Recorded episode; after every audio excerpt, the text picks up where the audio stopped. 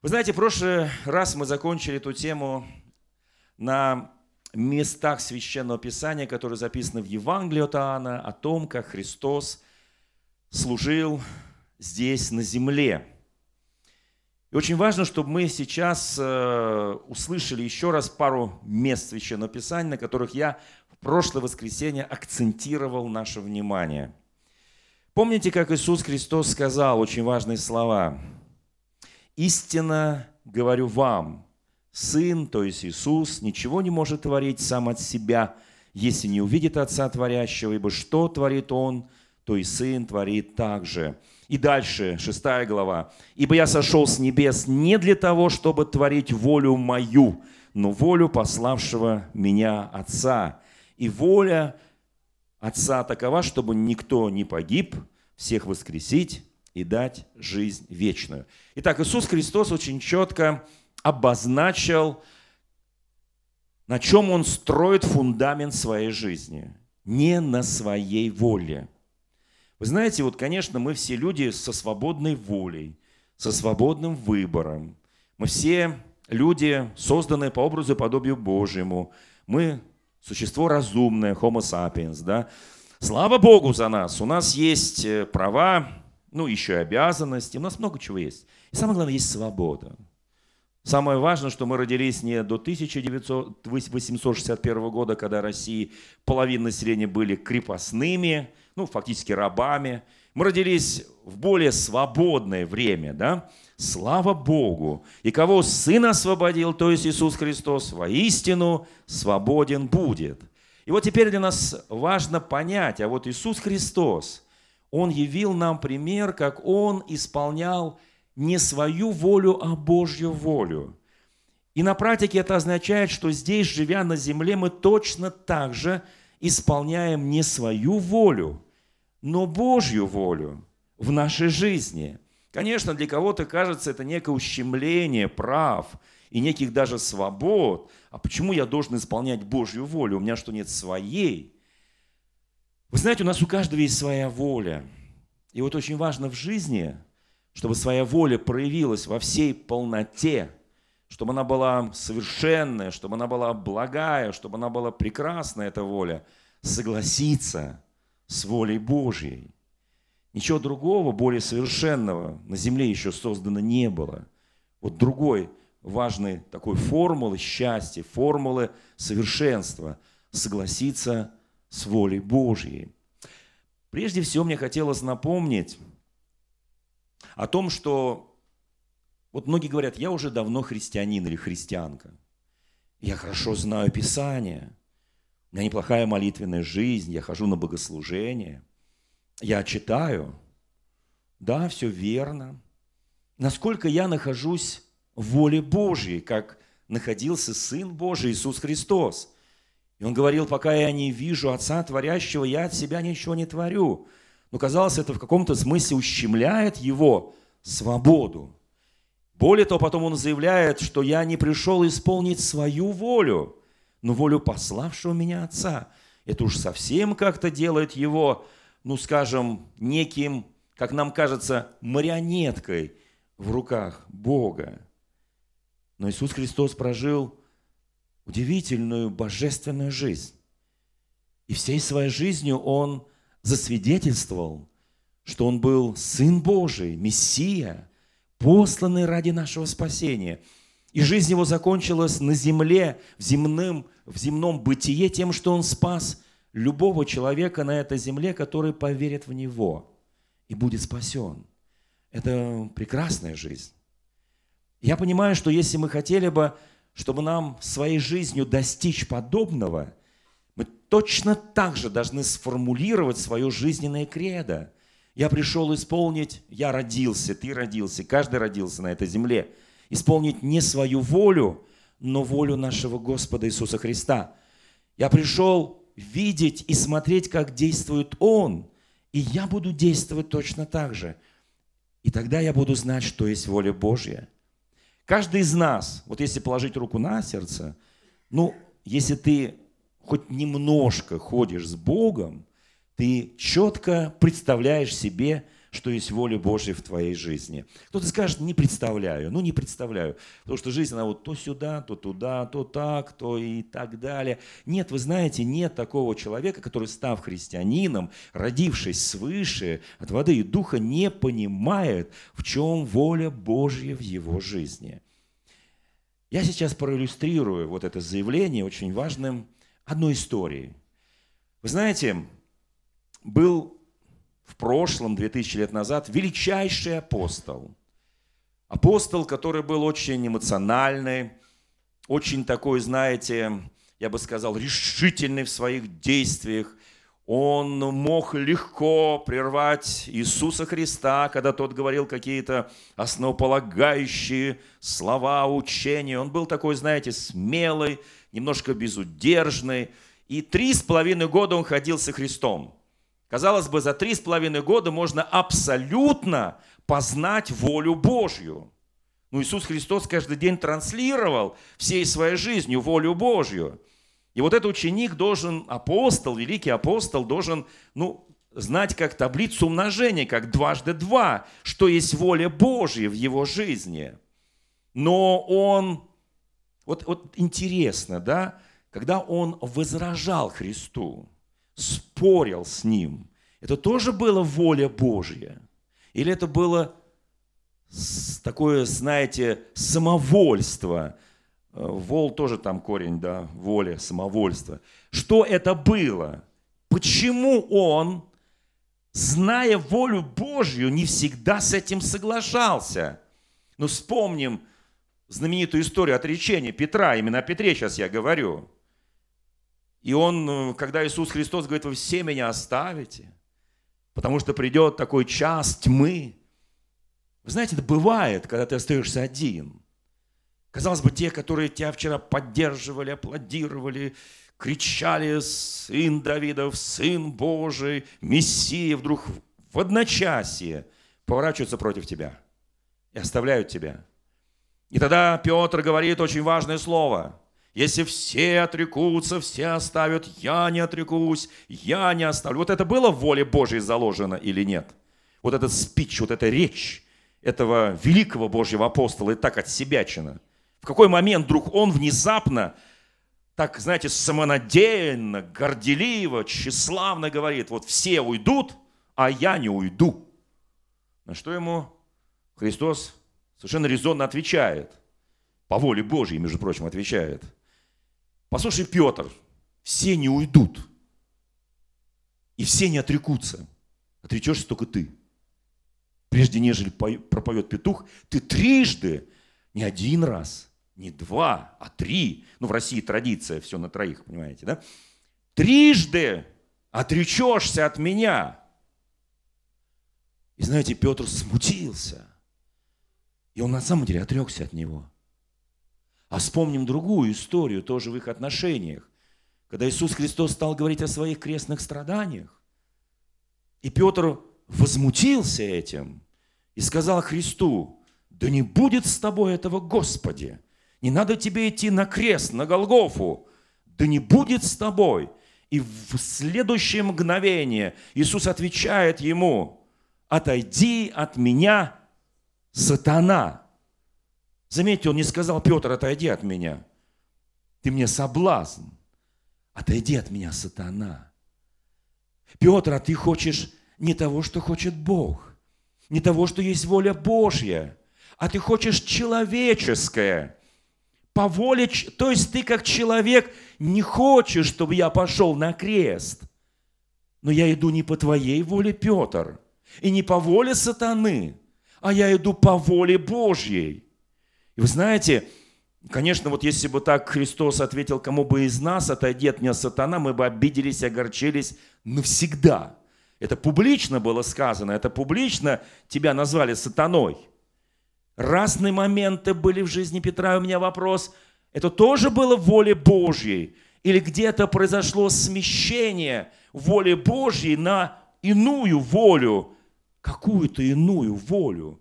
Что, собственно говоря, произошло с Петром или с Павлом, великим апостолом Павлом, который ревностно служил Господу, как он понимал, и был жесточайший гонитель церкви. В этом тоже была воля Божья или что-то другое. Серия проповедей, которую я буду говорить на протяжении нескольких воскресений, она будет объяснять вот эти очень важные моменты, а что происходит, когда я начинаю спорить с Богом, возражать Ему, перечить Ему и говорить, да не будет с тобой этого, Господи. И в моей жизни, в принципе, тоже бы неплохо бы этого избежать.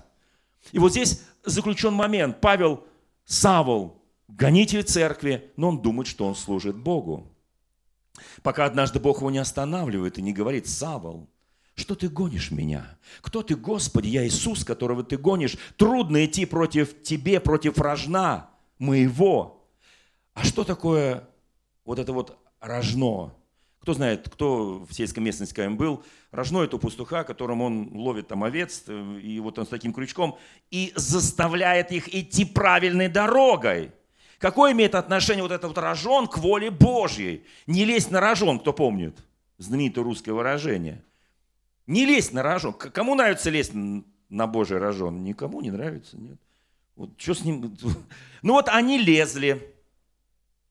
И знаете, и вдруг потом, ну, казалось бы, все, Иисус прощает Петра. Помните знаменитую 21 главу, диалог Петра и все такое прочее. Любишь ли ты меня, Господи? И вот, любишь ли ты меня, Петр, больше, нежели они? Ты знаешь, Господи, паси моих овец. И еще раз, и еще раз, вот казалось, получил полное прощение. Все, он теперь в воле Божьей. Но там же в этой главе написано, послушай, Петр, придет время, когда ты не сможешь делать и ходить туда, куда ты хочешь. Там прям написано. Но тебя поведут, куда ты не хочешь. Вы знаете, и вот Бог говорит о том, как очень важно различать время. Как очень важно чувствовать, что вот, вот, вот, вот в это время есть определенная воля Божья.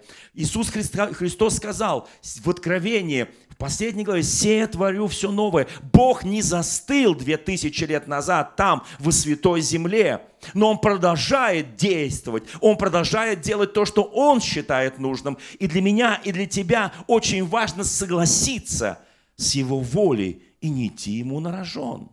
Но вспомните, как Петр опростоволосился. Вы знаете, он уже знает волю Божию, все прощен. Он уже маститый великий Петр – к нему стекаются в Иерусалим многие люди, чтобы услышать, как он был со Христом. И Петр приходит отдохнуть в один приморский городок под названием Иопия. И там в ожидании, когда его накормят, кто помнит, вообще кушать это нормально. И даже Петра кормили, Христа кормили, вообще великих кормили. Вообще нужно кормить. Он, поднявшись на крышу, приходит в выступление. Ну, казалось бы, великий Петр. Господи, это тоже было запланировано в воле Твоей вот это вот то, что он будет голодным, то, что он будет хотеть кушать, он поднимется на кровлю и уснет. Ему видится видение. Кто помнит это видение? Да? Хорошее видение. Является такое полотно, со всякими там гадами, зверями, присмыкающими, которые нечистые птицы какие-то, нечистые по закону, неразрешенные. Кто помнит, а он же все-таки рожден, рожден в иудаизме, но он стал как бы христианином, и уже несколько лет не просто христианин, а ведущий христианин, да? Но он еще живет представлениями того времени. И Господь ему говорит, спустив к нему это полотно, «Петр, закали и ешь». Кто помнит? И тогда Петр говорит, извини, Господи, извини, ничего нечистого подобного не ел и есть не буду. Вы знаете, он знал волю Божью. Он прошел с Иисусом три с половиной года. Он стал ведущим апостолом. Он стал великим апостолом Петром. И в какой-то момент он говорит, Бог, прости, пожалуйста, но не надо навязывать мне то, что я не хочу я вот это есть не буду. Оно в понимании моих отцов нечистое. И тогда Бог говорит, послушай, я творю все новое, то, что Бог очистил, не почитай нечистым, закали и ешь. Мне было жалко Петра в эту минуту, когда он заколол и съел. Я понимаю, какое-то вращение у него было. Это равносильно заставить человека есть что-то такое, которое... Ну вот, вы знаете, и вдруг он начинает понимать, что он еще не знал до конца воли Божьей, не знал глубин Божьего откровения, не знал Божьего Слова, он начинает понимать. Он, он думал, что он знает все. И в этой Иопии за несколько столетий до Петра был еще один случай уникальный. Был известный пророк, сильный пророк, великий пророк. Имя его Иона, кто помнит? Ну, он так отдыхает у себя дома, и Господь ему говорит, Иона, он говорит, я, Господи, встань, он говорит, встал. А теперь поднимись и иди в великий город Ниневия, который грешит, беззаконие дошли до неба, и проповедуй им, чтобы они, во-первых, скажи им волю мою, а второе, проповедуй, чтобы они спаслись. И он говорит, есть, Господи, я знаю волю Твою, я услышал Твою волю. Когда мы говорим, я не слышал воли Божьей, это неправда. Тысячу раз мы слушали Слово Божие. Мы читали Священное Писание, мы молились, мы получали откровение, мы получали вразумление, видение, сновидение. Извините, друзья мои, мы конце серии проповеди, проповеди мы скажем, да, я знаю волю Божью. Кто хотел бы так сказать? А кто уже знает? А кто уже сопротивляется ей? Не по-моему, Господи, вот это не есть не буду. И вот, и порог говорит, хорошо, Господи, встал, пошел, дошел до порта в Иопии, между прочим. И как только он идет по пирсу, там разные корабли, на одном написано Ниневия, а перед этим Фарсис, ну такие города древние, да?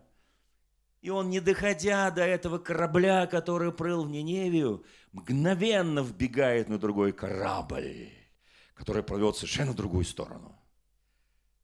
Послушай, пророк, послушайте, братья и сестры, ну мы же знаем волю Божью.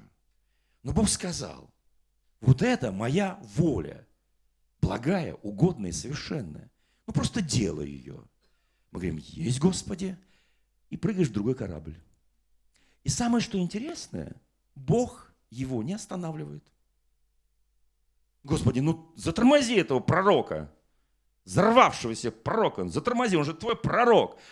Господи, и ты же понимаешь, что вот он такой мощный в слове, что он так зажгет сердца неневитян, что они покаются в прахе и пепле, и весь город покается. И ты, это же, почему ты его не задержал? Бог говорит, Слушайте, ну, кто читал 138-й псалом? 138-й псалом. Куда пойду от духа твоего, от лица твоего куда скроюсь, да? Зайду ли на небо ты там, сойду ли в преисподние места земли ты там. Никуда не уйду. Твои очи видели зародыш мой, как я был соткан в утробе матери, и ты знал каждый день прожитый мной – Послушайте, воля Божья, что такое воля Божья? Неужели, Господи, до моего рождения Ты знал, каждый день прожитый мной, и Ты знал, что когда я скажу «Есть, Господи», я прыгну на другой корабль? В Ниневию, прости, Господи, фарсис. Это я так решил. И я человек свободный. Куда хочу, туда иду. Вы знаете, а Бог сказал Петру, куда ты не захочешь, туда тебя и поведут. И в этом моя воля – и вы знаете, и он прыгнул на этот корабль, корабль поплыл. Бог говорит, успокойтесь, все хорошо. Для меня важно, чтобы он прыгнул на любой корабль. Не важно, куда он плывет, потому что море мое. И мы его заставим доплыть в правильное направление. Не переживайте. Знаете, мы так христиане переживаем. О, человек начал не туда идти. Бог говорит, все нормально. Важно, чтобы он на море был. Там мы разберемся. Он оттуда никуда не сбежит. Это не земля, хотя и земля тоже моя, говорит. Но море тем более моя. Вы знаете, и вот тогда ты начинаешь понимать, что есть воля Божья для каждого из нас.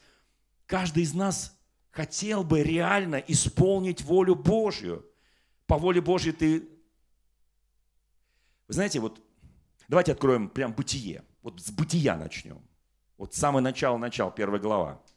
Как вы думаете, какая была воля, когда Бог сотворил человека? Ну какая-то же была воля, да?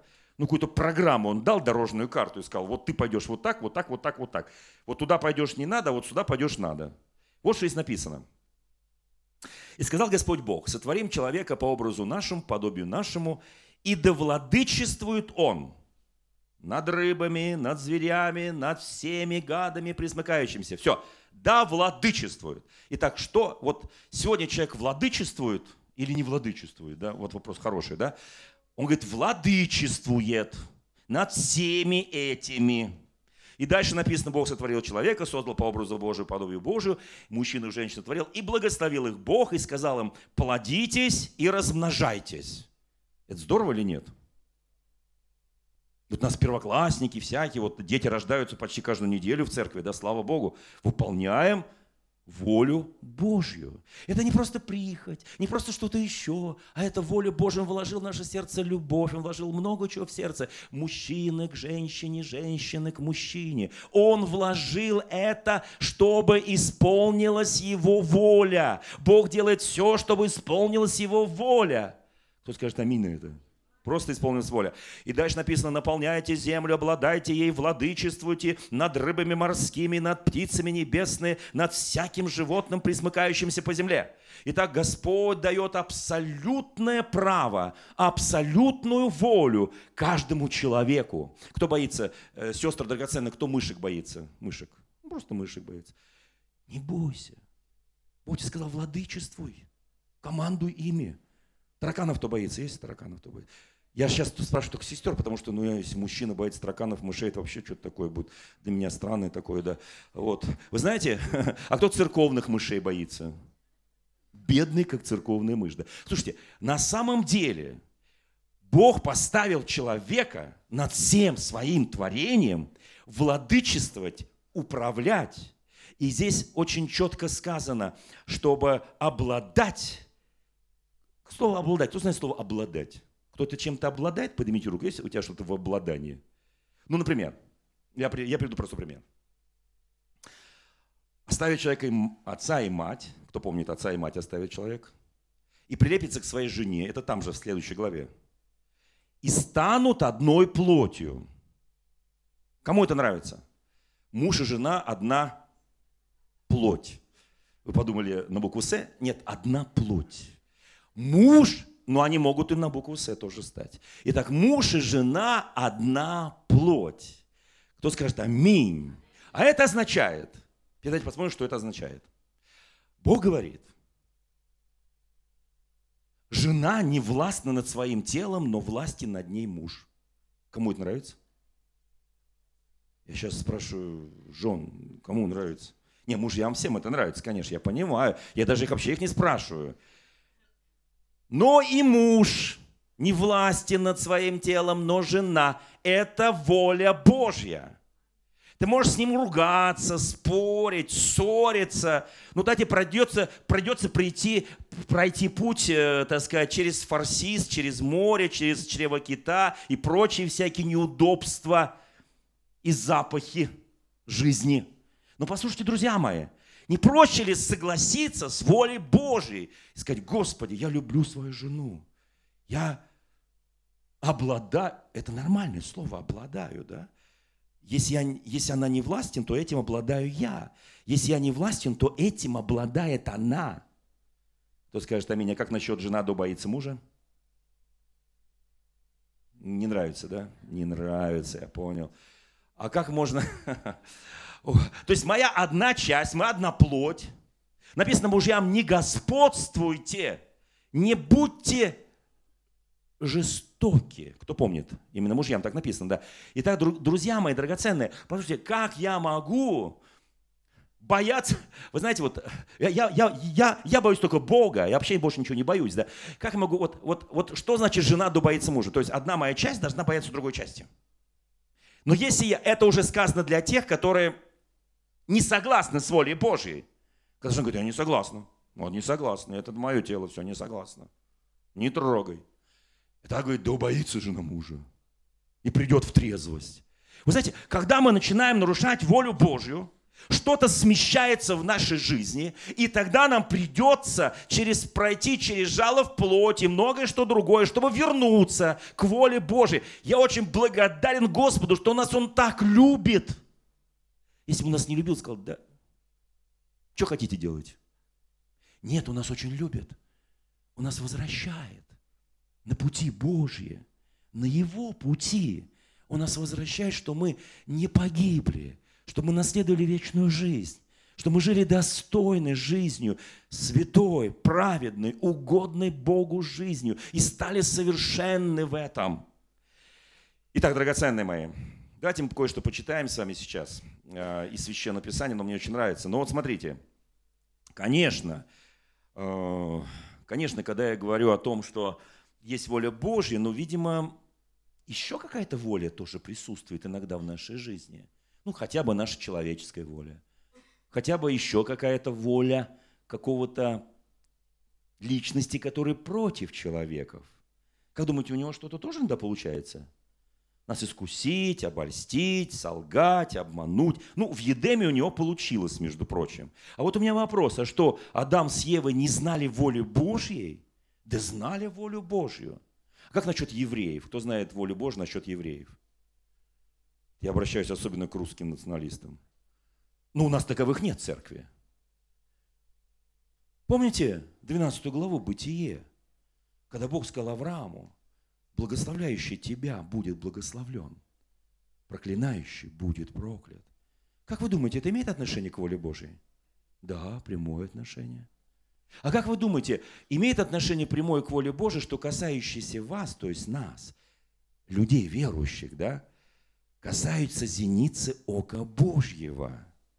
А это имеет отношение к воле Божьей? Да, имеет отношение к воле Божьей. Интересная воля Божья. Она очень глубинная. Как очень важно знать законы, заложенные в Священном Писании о воле Божьей, чтобы нам не делать глупости – чтобы нам не говорить какие-то вещи, которые потом нас подставят. Как сказал Петр, все отрекутся. Господь говорит, ловлю тебя на слове. Слово вышло из уст царя, и закрыли ему лицо. Кто помнит это, да? И все. Отречешься ты, самонадеянность твоя, гордыня твоя, тщеславие твое. Ну, у нас это с вами нет, правда, друзья? У нас нет ни гордыни, ни тщеславия, ничего, правда? Мы люди очень скромные, смиренные, кроткие, правда, да? И наша кротость и покорность Богу – это наша защита, правда, да?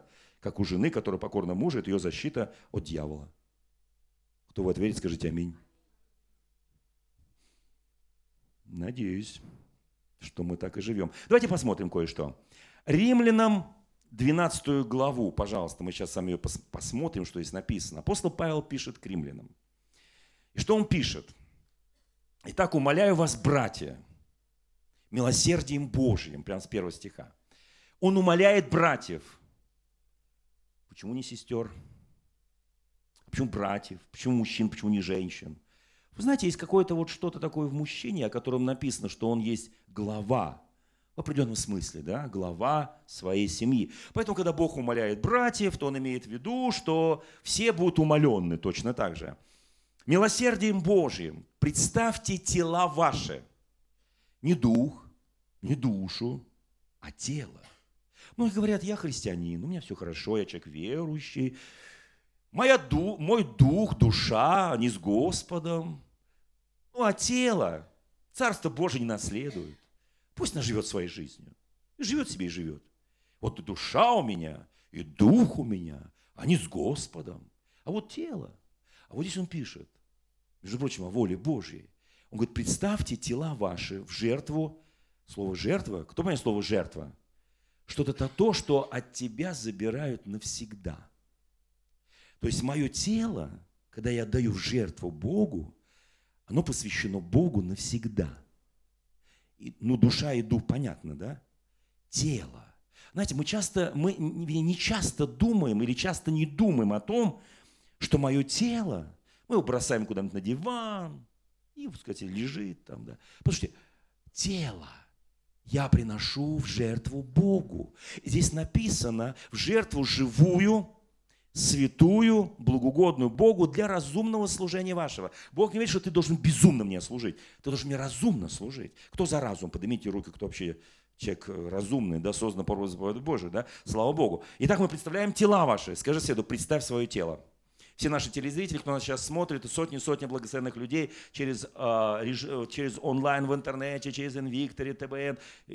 Вот скажи просто себе и соседу, мое тело мне не принадлежит. Потому что я его пожертвовал Богу. Да, я живу в этом теле. Я его лелею, причесываю, мейкап делаю, все с ним делаю, мою, стираю, одеваю, вожу. Но оно не мое. Когда я стал христианином, я его отдал Богу в жертву. Кто может это сказать вот так вот, положа руку на сердце? Ну, конечно, Бог. Иногда мне не нравится, что ты там со мной творишь, все новое. Куда меня ведешь, зовешь, показываешь и говоришь, иди туда, иди в Ниневию, иди вот это, не беги от меня. Но мне это не всегда нравится, Господи, да? Поэтому я делаю иногда, как я хочу, чтобы исполнить свою волю. И здесь написано, не сообразуйтесь с веком сим. Что такое век это, да? Ну, это мир, да? Не сообразуйтесь. В России принято с кем-то сообразить. Сообразить. Он говорит, не, сообраза... не надо соображать. Не сообразуйтесь с веком сим, а преобразуйтесь обновлением ума вашего. Для чего? Вот для чего мне преобразовать свой разум? А, вот много говорит, верующему человеку разум не нужен. Просто нужна вера. Да нет, тут написано о разуме. Я должен разумные вещи делать. Я не сообразуюсь я сознательно не сообразуюсь с этим миром, но преобразуюсь обновлением ума своего. Для чего? Чтобы познавать, что есть воля Божия. Оказывается, волю Божью можно познать. А для этого нужно выполнить вот, это, вот то, что здесь написано. Э, э, представить тела свои в жертву Господу, живую, святую, благоугодную для разумного служения и преобразовать себя обновлением ума, чтобы мой ум, он был от Бога, чтобы мысли мои, желания мои, все, что я хочу в этом мире, оно было согласовано с Богом. Это возможно, братья и сестры? Ну, конечно, возможно. Ну и на самом деле он дальше пишет там по данным мне благодати, говорю, не думайте себе более так, там, скромно думайте по мере веры и так далее. Я сейчас не буду читать дальше, но вот у меня вопрос. Как вы думаете, если воля Божья благая, угодная и совершенная, мы с этим Согласимся легко? Да, легко согласимся. Кто хочет, чтобы в моей жизни, в твоей жизни была воля Божия благая? То есть благо тебе, хорошо тебе, отлично тебе.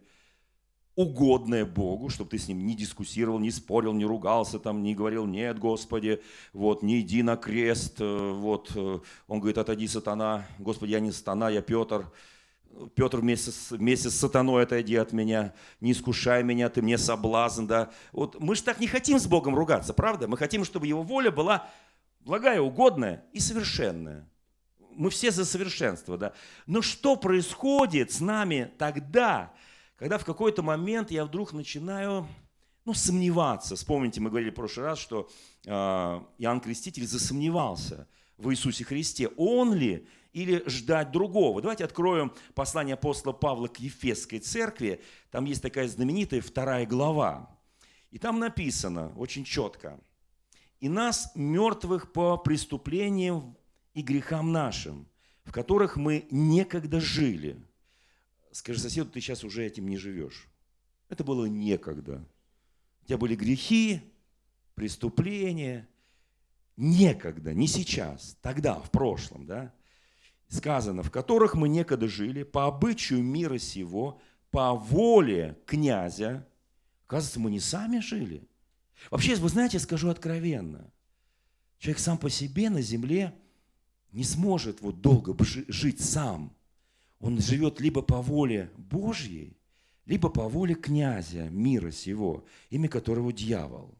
Вот одно из двух. Либо по воле Божьей, либо по воле князя, мира сего. Вот когда человек думает, я живу сам по себе, он, он живет по воле князя. Потому что князь говорит, живи сам по себе. Потом умрешь сам по себе. И потом я тебя приглашу в одно место. Туда ты пойдешь уже не сам по себе, а уже по моей воле. Дьявол скрывает от нас свою волю. А знаете, где эту волю он проявляет? Здесь написано. Вы некогда жили по воле князя, господствующего в воздухе. Когда мы говорим о Духе Святом, то это дуновение. Помните, Иисус Христос дунул, сказал, примите Духа Святого. То есть воздух, он наполнен. Вот мы вдыхаем воздух, да, мы все вдыхаем воздух. Он наполнен запахами, наполнен там чем угодно, там кислородом, водородом, там, ну и так далее. Он много чем наполнен. Но он наполнен Богом еще, и он наполнен Духом Святым, он наполнен князем, который господствует в этом воздухе. И ты его вдыхаешь. Кто успел себе купить специальные такие э, научные, хороший такой препарат, который, или как там, не знаю, приспособление, которое ты одеваешь и говоришь, я не буду дышать князем этого мира. Есть у всех такой препарат, как он называется, такой приборчик. Приборчик, такой дыхательный приборчик, как он называется, кто знает. Есть такой прибор, который вот изобрели уже, его запатентовали и уже производят давно, и всякий желающий может его купить. Это же очень просто. Принес свое тело в жертву, и ты уже купил. Ты родился свыше, ты стал христианином, тебе уже этот прибор уже висит на тебе. И ты не вдыхаешь в себя князя этого мира. А вот дальше написано, что это князь-то делает с нами, между которыми мы некогда жили по нашим плотским похотям, исполняя желания плоти и помыслов, и были по природе чадами гнева, как и прочие. Бог богатой милостью по своей великой любви, который возлюбил нас, и нас мертвые по преступлениям нашим, оживотворился Христом, благодатью вы спасены. Заметьте, мы вдыхали этот воздух страсти, похоти, греховной, беззакония и думали, что мы просто дышим, а этот князь господствует в воздухе. Оказывается, его цель – нарушить волю Божью в моей жизни. И я иногда с ним соглашался. Мы с вами рассмотрим массу примеров. Вы знаете, каждый из нас при рождении получает от Господа что-то очень важное. Волю Его, Послание апостола Павла к римлянам 8, 8 главе написано, кого он предузнал, тех предопределил, и тех оправдал и поставил быть исполнителями своей воли. Вы знаете, Давид еще даже не был рожден, а уже все дни им прожитые были записаны в книге жизни. У меня вопрос, это что рок? Это что безысходность? Вот как меня записали, так и будет. Кто хотел бы знать на этот вопрос? Если я должен вот натворить вот это, я обязательно на роду написано. И ничего тебе на роду не написано. Кто знает, что Бог работает с нами. Бог работает с нашей волей. И в наших руках, не по принципу спасения утопающих дело самого утопающего, да, а по другому принципу. Бог считается с нами. Он создал нас свободными. Кого Сын Божий освободил, воистину свободен. Итак, друзья мои, когда мы познаем волю Божью, жизнь Иакова, жизнь Иосифа, кому нравится жизнь Иосифа? Ему начинают сниться сны, ему 17 лет, ему сны, и он выходит и говорит, братьям своим, вы все поклонитесь предо мной, папа, мама, вы тоже, и луна, и солнце, все, склонитесь. Слушай, Иосиф, кто тебя за язык тянет? Ну ты знаешь волю Божью, она благая, угодная совершенно, не раздражай своих братьев – знаете, Мария, мать Иисуса Христа, когда ей говорили пророки, что кого она родит и кем он будет, она написано, слагала все это в сердце свое. Послушайте, как разобраться, где я должен, зная волю Божию, провозглашать ее громко, а где я должен, зная волю Божию, какое-то время слагать в сердце и не выносить из сердца на всеобщее обозрение – как познать эти вещи? Где библейские или современные примеры всего этого? Как я должен угодить Господу, познавая Его волю, благую, угодную совершенную? Вот это будет темой следующих наших богослужений. Мы пытаемся ответить на эти вопросы. И когда Петр отрекался, это что, тоже было заложено в воле Божьей? А зачем ты, Господи, пригласил Иуду, зная, что он станет Иудой? Я предаст тебя, потом повесится – это что, тоже твоя воля Божья? На самом деле миллион вопросов, правда? Кому хочется попутешествовать по Библии, чтобы понять, это рок, которым ты не можешь управить, или это что-то другое, твоя жизнь и воля Божья, и твоя воля. Чью, волю, чью мы волю готовы исполнять?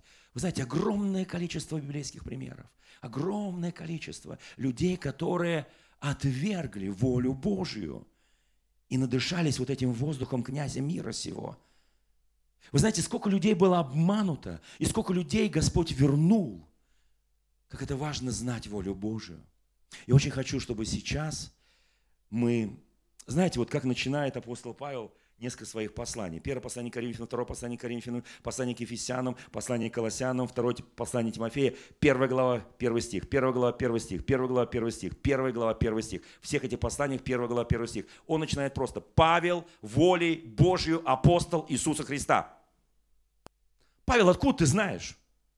Самоуверенно заявляешь, ты гонитель церкви, ты убивал мужчин и женщин, ты влачил их в Синедрион, ты издевался над ними, ты одобрял это побиение Стефана, Павел, ты был гонитель церкви. Почему ты так заявляешь? Павел, волей Божьей, апостол Господа Иисуса Христа, призванный им. Кто дал тебе такое право заявить? Он имел это право. Вы знаете, а что? Нужно прожить некую часть жизни, чтобы понять волю Божию – да, иногда придется пронять, пережить какую-то часть жизни. Да, иногда придется убегать от Бога. Да, иногда придется бежать в фарсис. И в этом, вы знаете, я хочу просто сказать о том, что это будет очень интересное путешествие. И в конце этого путешествия мы четко сможем понять, я в воле Божьей или я сражаюсь с Ним. Я уже готов исполнить Его волю, или я еще должен пройти тот путь, которым прошли вот эти люди, как Иосиф, как Иаков. Они блестяще знали волю Божью, но они прошли свой путь страданий и испытания. Давайте встанем сейчас перед Господом.